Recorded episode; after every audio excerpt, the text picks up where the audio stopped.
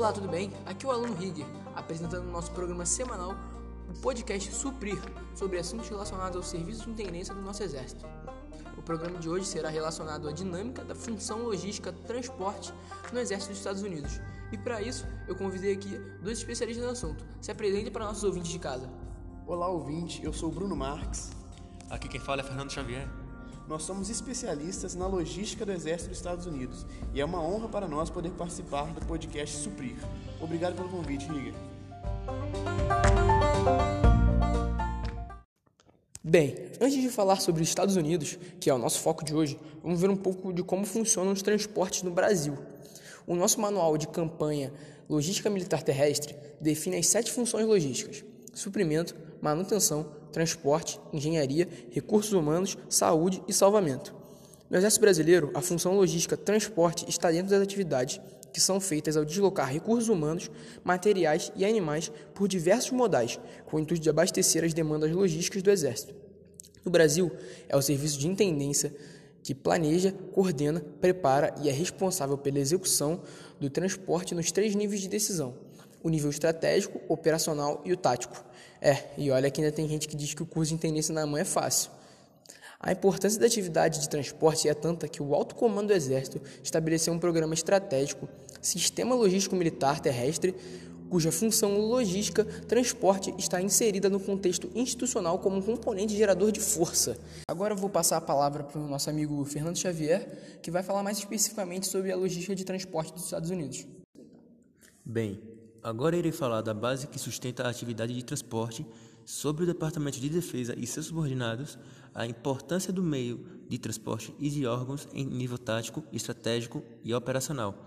Lembrando que todas as informações aqui presentes estão no Manual de Campanha de Operações de Transporte dos Estados Unidos, FM 401 de 2014. Então, pessoal, de início, vale destacar que a atividade de transporte possui 8 principais norteadores. Se você está se perguntando quais são eles, aqui vai: a integração, a antecipação, capacidade de pronta resposta, simplicidade, economia, sobrevivência, continuidade e improvisação. E para aplicá-los, é necessário os fundamentos de operações de transporte, que são o controle centralizado e a execução descentralizada, o apoio cerrado, a fluidez e a flexibilidade dos movimentos, a efetividade no uso da capacidade dos meios de transporte, a fácil visualização do processo, a regulação dos movimentos e a interoperabilidade das operações de transporte. Talvez vocês não soubessem, mas esses princípios e fundamentos permitem a adaptação ao dinamismo das operações sem desviar do objetivo final. Uma curiosidade é que todo o Sistema Nacional de Transporte é subordinado ao Departamento de Defesa, para que seja praticado o controle centralizado e a execução descentralizada, possibilitando a concentração do esforço onde seja necessário. Já o Exército dos Estados Unidos possui o Corpo de Civis, a Guarda Nacional de cada estado, a Reserva do Exército, que conduz atividades logísticas dentro do seu território, e o Exército Regular, que, por lei, só conduz operações fora do seu território continental. No nível estratégico, os meios marítimos e aéreos são muito usados pela segurança ofertada à tripulação, já que suas rotas são bem distantes das zonas de combate. E o transporte de tropas para fora do território norte-americano é feito por meio aéreo ou rodoviário, para priorizar o conforto e evitar o desgaste antecipado do militar. Já o transporte de material militar para operação, por meio aéreo ou marítimo, operando o terminal portuário provisório e movimentando materiais de navios.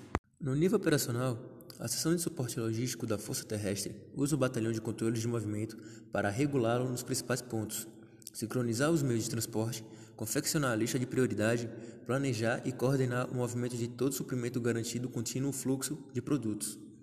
Nos meios marítimos e fluviais, as embarcações servem de ferramenta de ligação entre os níveis estratégicos e operacionais. Os navios de suporte logístico permitem o transporte de cargas e viaturas entre os navios intercontinentais e a instalação portuária provisória construída pela engenharia de combate. Por fim, no nível tático, a Brigada de Sustentação faz a logística de transporte para dividir o exército em batalhões. Por meios multimodais, priorizando os meios ferroviários, são feitos transportes entre as divisões e brigadas. Então, ouvintes, eu fico por aqui e agora passarei a palavra para o meu companheiro Bruno Marques. É com você.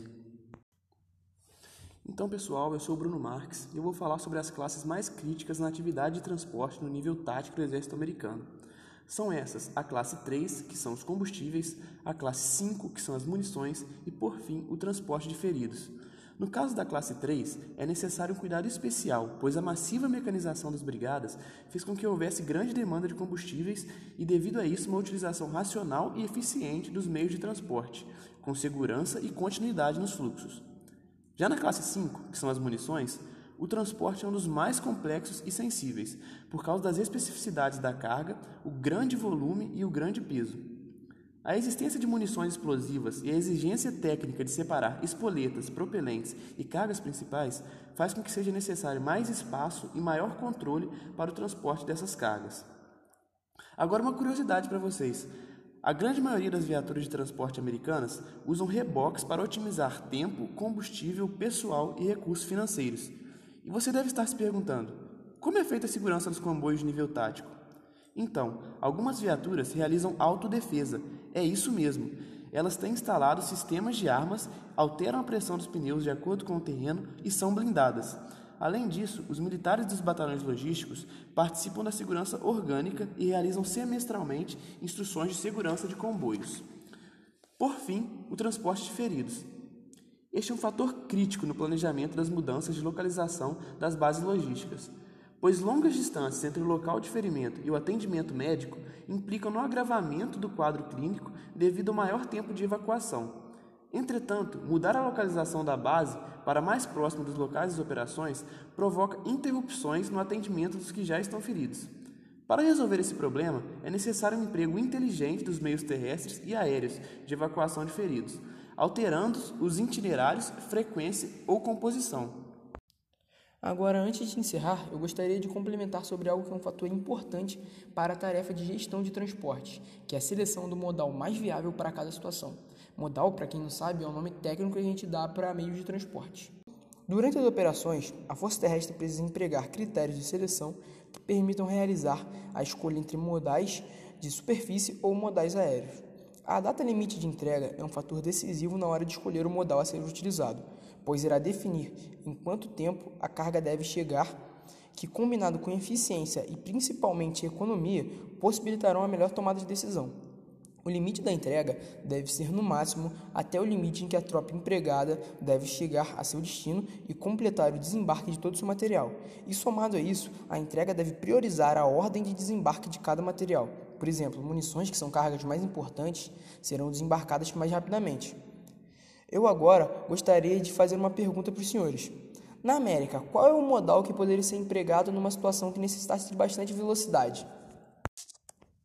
Para essa situação, o helicóptero de manobra UH-60 Black Hawk ou o CH-47 Chinook seriam ideais, devido à rapidez no transporte a longas distâncias e à possibilidade de percorrer rotas interditadas, destruídas ou inexistentes, que são marcas do transporte aéreo.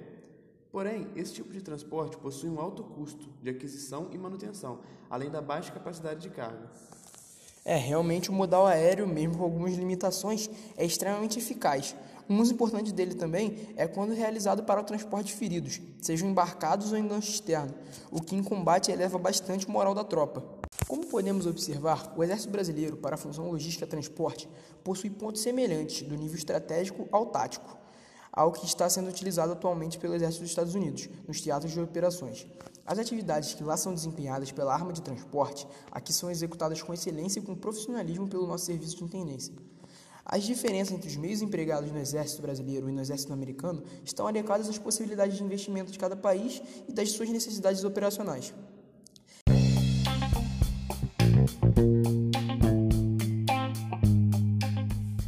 E assim eu me despeço de mais um podcast Suprir. E lembrando que esses e outros podcasts estão disponíveis nas nossas diversas plataformas de áudio, como os iTunes, Spotify, YouTube, etc. Um abraço a todos os ouvintes e até a próxima semana. Para vocês que nos escutaram até aqui, muito obrigado. Espero que tenham gostado e até a próxima. Agradeço pela atenção de todos os ouvintes e até a próxima.